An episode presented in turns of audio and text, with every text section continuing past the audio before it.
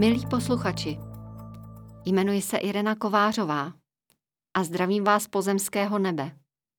Někteří už mě znáte, protože studujete naše online kurzy nebo chodíte do naší školy měsíčnice. Někteří mě slyšíte poprvé. Pro vás, pro všechny, jsme připravili dárek. Sérii příběhů navázaných na naše feng shui obrazy. Tyto příběhy můžete poslouchat každý měsíc po celý rok. Jednotlivé příběhy prochází jednotlivé oblasti Bagua. Určitě v nich najdete mnoho informací, které vás budou inspirovat. Navštivte také náš e-shop Tvoříme srdcem CZ, kde kromě feng shui obrazu také každý měsíc přidáme jeden. Ten si můžete zdarma stáhnout do mobilu a počítače jako tapetu a nechat jej tak na sebe působit. A teď si pojďte poslechnout šestý příběh, který je spojený se sektorem přátelé a jmenuje se Anděl žehná zahrádkářům. Eliška a Dan jsou mladí manželé, kteří obývají nevelký dům ve velikánské zahradě. Eliška zdědila pozemek i se starým domkem po své babičce. Dan prožil život v bytě ve městě a tak se opravdu vyděsil, když se dozvěděl o Eliščině dědictví. Vždyť to je celý hektar. Údržba vyžaduje opravdu spoustu času a peněz. Eliška bezalstně namítla. Ale vždyť babička moc peněz neměla a všechna vnoučata k ní jezdila nejraději na prázdniny. Eliška se snažila předat Danovi co nejvíce obrazů ze svého dětství na babičině zahradě. A Dan pravděpodobně nějaké střípky opravdu zachytil a tak nakonec souhlasil se stěhováním na venkov, i když s obavami. Chtěli svou radost sdílet a pozvali své příbuzné a kamarády na společné posezení v zahradě. Dostali i nějaké dárky.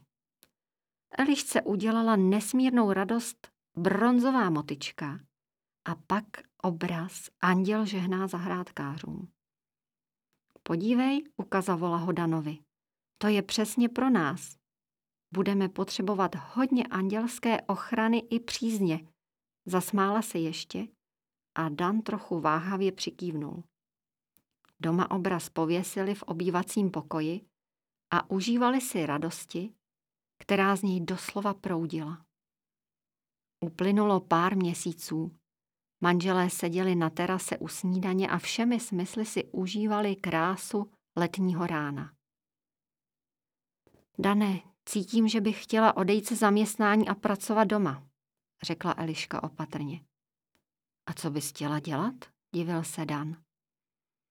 Chci pěstovat jedlé květy a dodávat je do restaurací a také bylinky a křupové salátky a sezónní květiny pro květináře, vysvětlovala Eliška.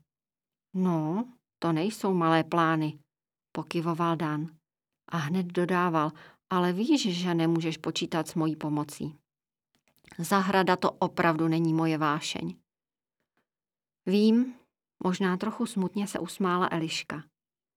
Ale už na to myslím delší dobu a domluvila jsem se se dvěma ženami, které by mi tu občas vypomáhaly. Eliška věděla, že našla smysl svého života. Věděla také, že jí babičky i dědové předali opravdu hodně znalostí i praktických dovedností o zahradách. Eliška tvořila nádhernou zahradu a své zkušenosti předávala dál na kurzech, které pořádala v zahradě. Na jednom z kurzů ji oslovilo několik žen s otázkou. Co můžeme udělat, když chceme to, co se tu dozvídáme, tvořit rukama ale žijeme ve městě?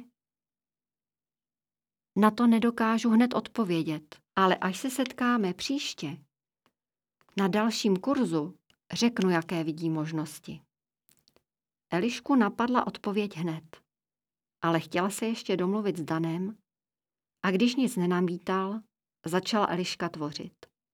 A na dalším kurzu ukázala ženám plán. Tohle by mohla být naše komunitní zahrada. Náš pozemek je velký až až. A kdyby se vám můj nápad líbil, může z naší spolupráce vzejít něco dobrého. Ženy vypadaly překvapeně. Toto asi nečekali. Chvíli bylo ticho, ale pak s nadšením souhlasili. Komunitní zahrada byla založena a příběhy, které se v ní odehrály, byly milé a úsměvné, ale i silné, těžké a posilující a bylo jich tolik, že by vydali na samostatnou knihu. Mnoho vztahů bylo uzdraveno. Mnoho srdcí se otevřelo krásnému budoucímu. Několik členů komunity cítilo mezi sebou tak silné pouto, že se rozhodlo být spolu ještě víc. A protože touha otevírá cestu možnostem, objevili tito lidé nádherné místo pro život. Na toto místo se přestěhovali a založili rodovou vesnici Stříbrný kopec. Původní komunitní zahrada nezanikla. Naopak, stala se ještě živějším místem, kam se jezdili dívat lidé z Čech i ze zahraničí. Tito náštěvníci přijížděli za inspirací a také si chtěli popovídat s lidmi ze Stříbrného kopce. S lidmi, kteří dokázali svými životy, že láska tvoří a už to nejde zastavit.